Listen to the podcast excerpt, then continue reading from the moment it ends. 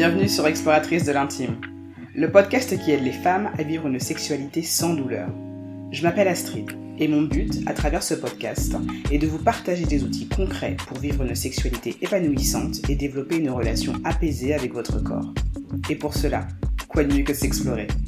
Alors chaque vendredi, sur un ton décomplexé et avec bienveillance, j'utiliserai mon expérience de kinésithérapeute pour vous parler d'intimité, de douleurs sexuelles, mais aussi de recherche du plaisir et de reconnexion à soi.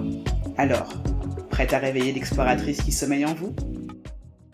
Coucou les exploratrices, bienvenue pour l'épisode numéro 38 du podcast Exploratrice de l'Intime. Aujourd'hui, on va aborder un sujet extrêmement intéressant pour lequel vous avez quasiment milité dans mes DM pour que je finisse par en parler, à savoir pourquoi est-ce que j'arrive à ressentir du plaisir en solo mais pas en duo. Pour en parler, j'ai décidé d'inviter Aïna qui est sexothérapeute. Elle a 31 ans et elle est aussi fondatrice du business Oni Therapy. Bonjour Aïna. Salut Astrid. Comment vas-tu ? Ça va très bien et toi ? Je suis ravie d'être avec toi aujourd'hui. Merci beaucoup, ça me fait aussi très très plaisir. Alors, pour la petite histoire, Aïna, c'est une de ces magnifiques rencontres que j'ai faites sur les réseaux sociaux dernièrement. Et c'était très drôle parce que le moment où on a commencé à discuter, c'est le moment où on a fait toutes les deux en fait un post sur le sujet de l'hymen. Et on a toutes les deux finalement parlé de ce sujet-là avec notre propre perception et notre propre créativité. Et j'ai beaucoup aimé la vidéo que tu avais faite d'ailleurs sur le sujet. Donc, j'avais trouvé ça très drôle, j'avais beaucoup aimé ton énergie. Merci beaucoup. Oui, c'est vrai que c'était improbable comme rencontre. Et moi aussi, j'ai beaucoup aimé la tienne, hein, d'ailleurs. Hein, je l'ai trouvée top. En fait, tout est réel. Je les trouve top. En fait, c'est vachement inspirant. Merci. Donc, écoute, hein, je suis très ravie, moi. Ok, super. Alors, du coup, Aïna, parle-nous un petit peu de ton parcours professionnel. Oui. Alors, moi, je suis sexothérapeute, mais j'ai plusieurs cordes à mon arc. J'ai fait des milliers de formations, donc dans la sexothérapie, dans la sexualité sacrée, en neurosciences, mais aussi en soins énergétiques et en hypnose. J'ai beaucoup d'apprentissages qui sont tirés de la médecine traditionnelle chinoise. Et en fait, tout ça me permet d'avoir une approche vraiment holistique dans mon métier, c'est-à-dire que j'englobe toute l'écologie de l'être humain. C'est ce qui me permet aujourd'hui d'avoir vraiment de meilleurs résultats sur le long terme. Ok, super. C'est extrêmement intéressant. Donc là, pour en revenir à notre sujet, à savoir pourquoi j'arrive à ressentir du plaisir en solo, mais pas en duo, selon ton expérience, d'où peut venir justement cette différence de ressenti entre ces deux situations ? Selon mon expérience, il y a trois choses qui reviennent régulièrement dans mon cabinet. Déjà, il y a la peur du regard de l'autre quand on est en plaisir en duo, c'est-à-dire qu'on a peur de se sentir jugé, on a aussi un manque de confiance en soi, notamment sur notre tête orgasmique, c'est comme ça que je l'appelle, et comment il va me trouver, est-ce qu'il va voir mes bourrelets, etc. Et il y a aussi ce qui revient souvent, c'est le besoin de contrôle, qui est conscient, mais généralement souvent inconscient.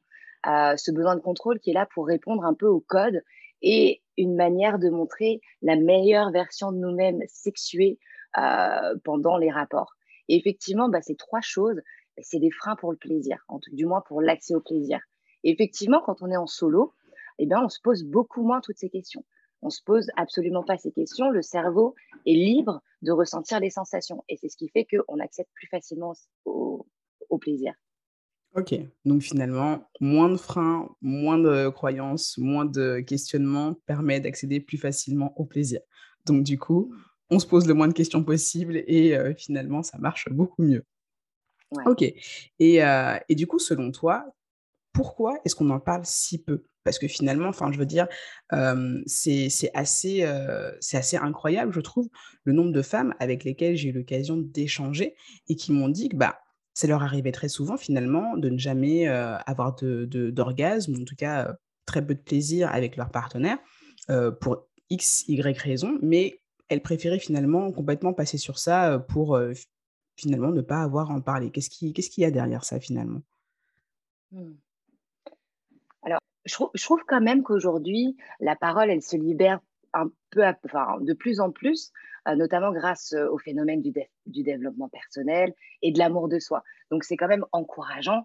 Il y a beaucoup plus de canaux sur le sujet, d'influenceurs qui en parlent, et puis, etc.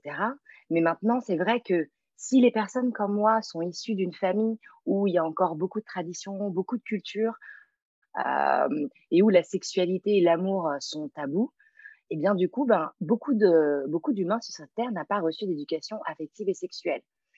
Et c'est ce qui fait que la méconnaissance de ce sujet, ça peut très difficilement amener à la conversation. On n'ose pas en parler, ça rend difficile d'en discuter jusqu'à peut-être ressentir certaines gênes d'exprimer ce dont on a besoin dans notre sexualité, notamment si ça a été assimilé à quelque chose de pas bien, la débauche, quelque chose de sale. Donc ça rend le sujet difficile à exprimer. Et il y a aussi la pudeur. Je pense que certaines personnes sont aussi pudiques et n'osent pas forcément parler de leur part génitale, de leur plaisir. Et je pense aussi qu'il y a une certaine forme de connaissance de soi qui joue un rôle important dans l'expression de soi, parce qu'il y a beaucoup de personnes qui ne savent pas ni comment accéder à leur propre plaisir. Et forcément, ça rend difficile de poser des mots sur quelque chose qu'on ressent, sans se sentir jugé par l'incompréhension qu'on peut avoir de nous-mêmes. Ok, effectivement, c'est tout à fait logique ce que tu nous expliques là. Mais finalement, je pense qu'il y a peut-être des personnes qui commencent à en avoir conscience, en tout cas qui se rendent compte effectivement que ça peut devenir un réel frein dans leur relation. Mais en somme, quand bien même on se rend compte que c'est un frein, que ça peut créer finalement des blocages dans son intimité avec son ou sa partenaire, qu'est-ce qui nous permet finalement de pouvoir finalement mieux comprendre cette peur, de mieux comprendre ces inconforts? Comment est-ce qu'on fait justement pour arriver finalement à mieux identifier ces blocages? Eh bien, à moins qu'il y ait des raisons médicales, généralement les principaux blocages qu'il peut y avoir sont d'ordre psychologique. Parce qu'en fait, notre plus grand organe sexuel, c'est le cerveau. Et donc, si on l'empoisonne de pensées, parce que généralement, les blocages vont venir principalement de tout ce qui va de notre pensée, ça va venir de nos peurs. Et donc, si on bloque notre cerveau avec toutes ces pensées parasites, eh bien, lui, il va se couper des terminaisons nerveuses qu'on peut avoir dans le corps, et donc de l'accès aux sensations de plaisir. Parce que notre cerveau, lui, son rôle principal, c'est de nous protéger. Donc, il priorisera toutes les pensées de peur parasites qui l'empêchera finalement de lâcher prise. Et donc, c'est ce fameux lâcher prise qui va venir bloquer dans l'intimité. D'accord, ok. Donc, ça, en l'occurrence, ce que tu dis là, ça fait écho finalement à un précédent épisode du podcast, épisode 34, où justement, je parlais justement de la source de ces blocages dans l'intimité qui étaient effectivement le cerveau et la façon dont le système nerveux peut se retrouver finalement complètement sursollicité et qui, justement, comme tu le dis, en fait, amène à être complètement coupé de ses émotions et surtout coupé, en fait, de ses ressentis physiques. Exactement. Et il y a aussi d'autres causes. Il peut y avoir des causes qui peuvent être liées à des traumas, des expériences traumatiques, toujours le manque de confiance en soi. Hein. Forcément, si on a très peu d'amour propre, on va avoir du mal à se laisser, à laisser nos émotions parler, hein, parce que quand on a un rapport sexuel, il y a tout notre corps qui est en mouvement, et l'émotion, en latin, ça veut dire motio, donc il y a cette énergie de mouvement avec son partenaire, cette communication, et donc forcément, mais ces causes-là peuvent créer ce sentiment donc d'insécurité. Et donc, le cadre sécurisant, peu importe nos pratiques, hein, c'est vraiment le fait d'aller, c'est vraiment la base de l'accès au plaisir. Donc cadre sécurisant, ça ne signifie pas forcément devoir toujours être dans le noir à huis clos avec la musique à fond, hein, mais c'est le fait de bien se mettre d'accord sur nos limites, les limites de chacun pendant un échange par exemple, hein, et peut-être établir des codes, la création d'une complicité ou tout ce qui permettra finalement de se sentir en sécurité, parce que la sécurité, c'est ce qui nous permettra justement de pouvoir pallier à l'inconfort et au blocage. D'accord. J'aime beaucoup cette notion de cadre sécurisant c'est quelque chose en fait qu'on va formuler, je pense, beaucoup avec d'autres mots en disant bah, c'est une personne avec laquelle je me sens bien ou je me sens safe avec cette personne-là, etc., etc. Mais le fait de l'imaginer de manière imagée, comme tu viens de le faire, en disant que c'est un cadre sécurisant, qu'est-ce qui, moi, me permet de me sentir finalement dans un espace qui m'aide à me sentir bien et savoir que finalement, ça ne tient pas juste à l'autre, ça tient aussi à moi, de ce que moi, je suis en capacité d'exprimer et de demander. Je trouve que c'est hyper important. Donc, pour le coup, là, je m'adresse à vous, les explos. Posez-vous ces questions. Qu'est-ce qui vous, en fait, dans votre relation actuelle ou à venir, revient à un cadre sécurisant? Qu'est-ce qui vous fait vous sentir bien? Est-ce que c'est principalement l'environnement? Est-ce que c'est le comportement de votre partenaire? Est-ce que c'est votre capacité à vous aussi, finalement, pouvoir exprimer comment vous vous sentez, ce que vous voulez, ce que vous attendez? Tout ça, en fait, ça fait partie justement de ce que Aïna nous décrit comme étant un cadre sécurisant. Et ça, pour le coup, c'est un élément extrêmement important qui vous permettra de pouvoir vous sentir plus à l'aise dans votre intimité avec votre partenaire. Donc, tu nous as donné déjà une excellente piste, Aïna. Et maintenant, j'aurais envie de te poser la question, finalement, pourquoi est-ce que ça va être si important d'en discuter avec son ou sa partenaire, même si tu nous as déjà donné des éléments de réponse? Oui, je peux développer. C'est important d'en discuter parce que le fait de simplement poser les choses, ce qu'on ressent, ce qu'on pense, ça permet déjà de trouver des solutions. Comme on dit, les mots soignent les mots, MOT, MAUX. Et notamment, si on ressent des gènes ou des besoins différents pour accéder à notre plaisir. Parce qu'en fait, chaque personne a sa façon de l'activer, son plaisir, parce que nos empreintes sexuelles sont vraiment propres à nous-mêmes. Et les empreintes sexuelles, finalement, si je devais définir ça, les empreintes sexuelles, ce sont les schémas que l'on a modélisés nous-mêmes pour faire naître l'excitation. Et le fait de les connaître, c'est bien, et c'est encore mieux de pouvoir les communiquer à l'autre. Parce que finalement, notre partenaire, il n'est pas dans notre tête. C'est pas il ne peut pas deviner ce qui se passe dans notre corps, et encore moins dans notre tête.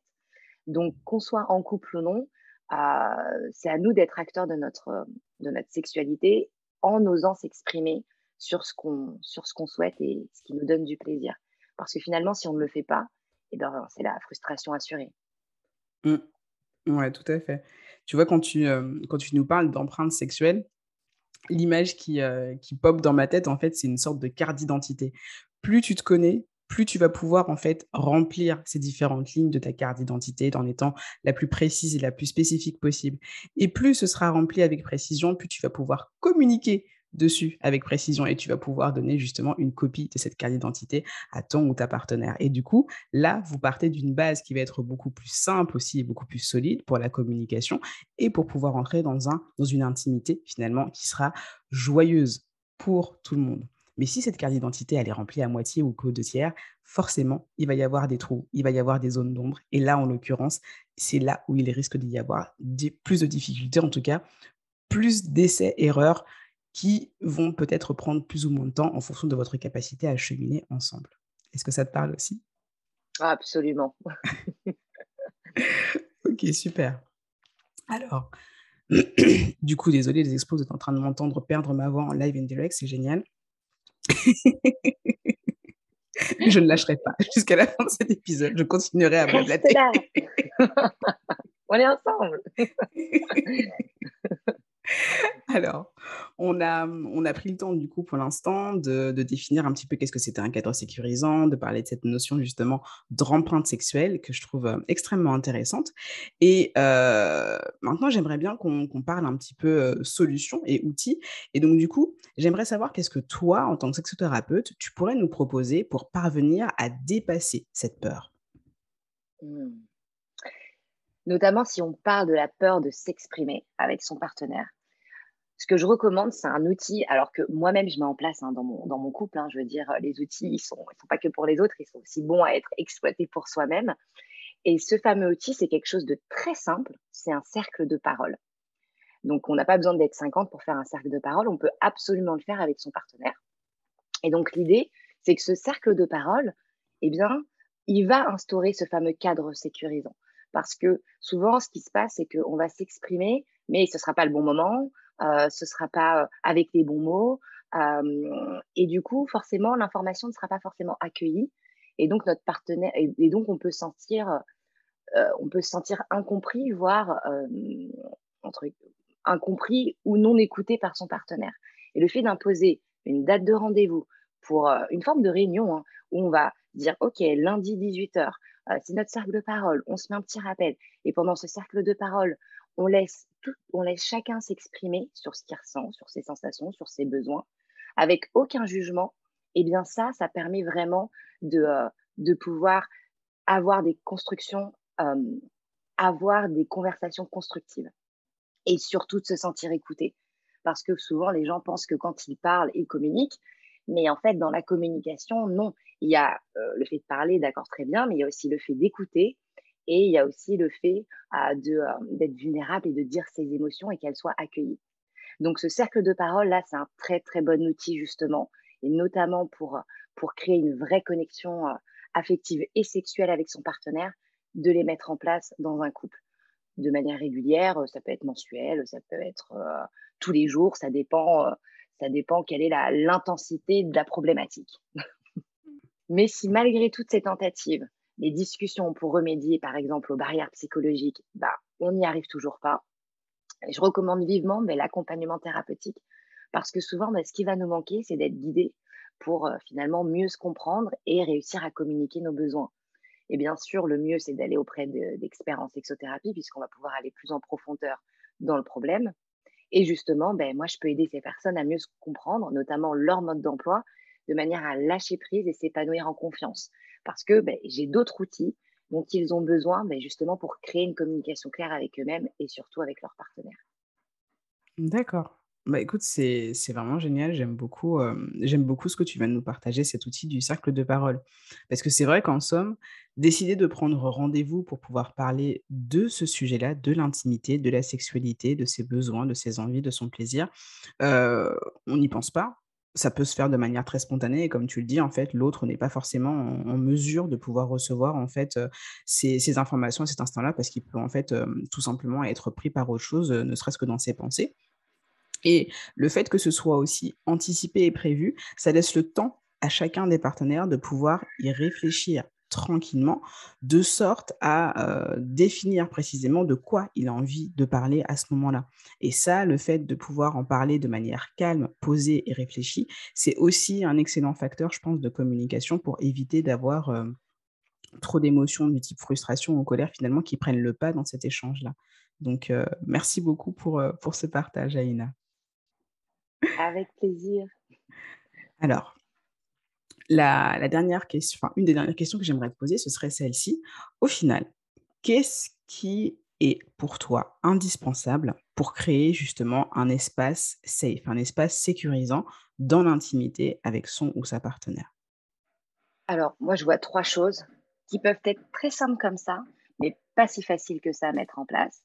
La première chose, c'est le fait de se connaître. Tout à l'heure, j'ai parlé de son mode d'emploi. Eh bien, c'est primordial pour instaurer un cadre safe, un espace sécurisant avec l'autre. C'est de se connaître, savoir ce qu'on aime, mais surtout savoir nos limites. Et la deuxième chose que je vois, c'est le fait d'oser s'exprimer. On ne pourra pas mettre en place un cadre sécurisant si on n'ose pas dire les choses. Donc, c'est-à-dire avoir des discussions constructives et bienveillantes hein, surtout, donc vraiment cette écoute et cette bienveillance, pour communiquer notre mode d'emploi à l'autre et créer ensemble donc un cadre dans lequel on va se sentir libre et en confiance. Et la troisième chose que je vois, justement, j'en ai un peu parlé plus haut, c'est oser demander de l'aide. Parce que parfois, on réfléchit tout seul, on se fait des Spielberg dans notre tête et il y a quand même des blocages. Et c'est là où justement les experts entrent en jeu. Parce que ces petits blocages, sur la durée, ça peut vraiment mener à des gros blocages. Et dans le quotidien, crois-moi, ça peut vraiment devenir difficile à vivre. Car ce sentiment de frustration, ça va diminuer la confiance en soi. Donc moi, je vois vraiment ces trois choses importantes qui sont à travailler pour créer cet espace d'intimité sécurisant avec son partenaire ou sa partenaire. Ok, super. Merci beaucoup. C'est très, très clair. Et je pense que c'est effectivement accessible, en fait, à tout un chacun et tout un chacune pour pouvoir commencer à créer du changement et des changements constructifs et positifs dès maintenant. Pour finir, j'ai une petite question bonus pour toi. Est-ce qu'il y a une question auquel tu aurais aimé répondre durant notre conversation et que je ne t'ai pas posée ? Pourquoi ce sujet-là précisément t'a été important d'aborder aujourd'hui avec moi? Ok, très bien. Alors, je te pose la question, Aïna. Pourquoi ce sujet précisément était-il important à aborder avec toi? Moi, je te l'ai posé à toi. Mais non. Retour à l'envoyeur. Je n'ai pas compris. Bah écoute, ouais, dans ce cas, je vais te répondre avec mon point de vue. Alors là, je vais complètement enlever ma casquette sexo, hein. Je vais vraiment parler en tant qu'Aïna humaine.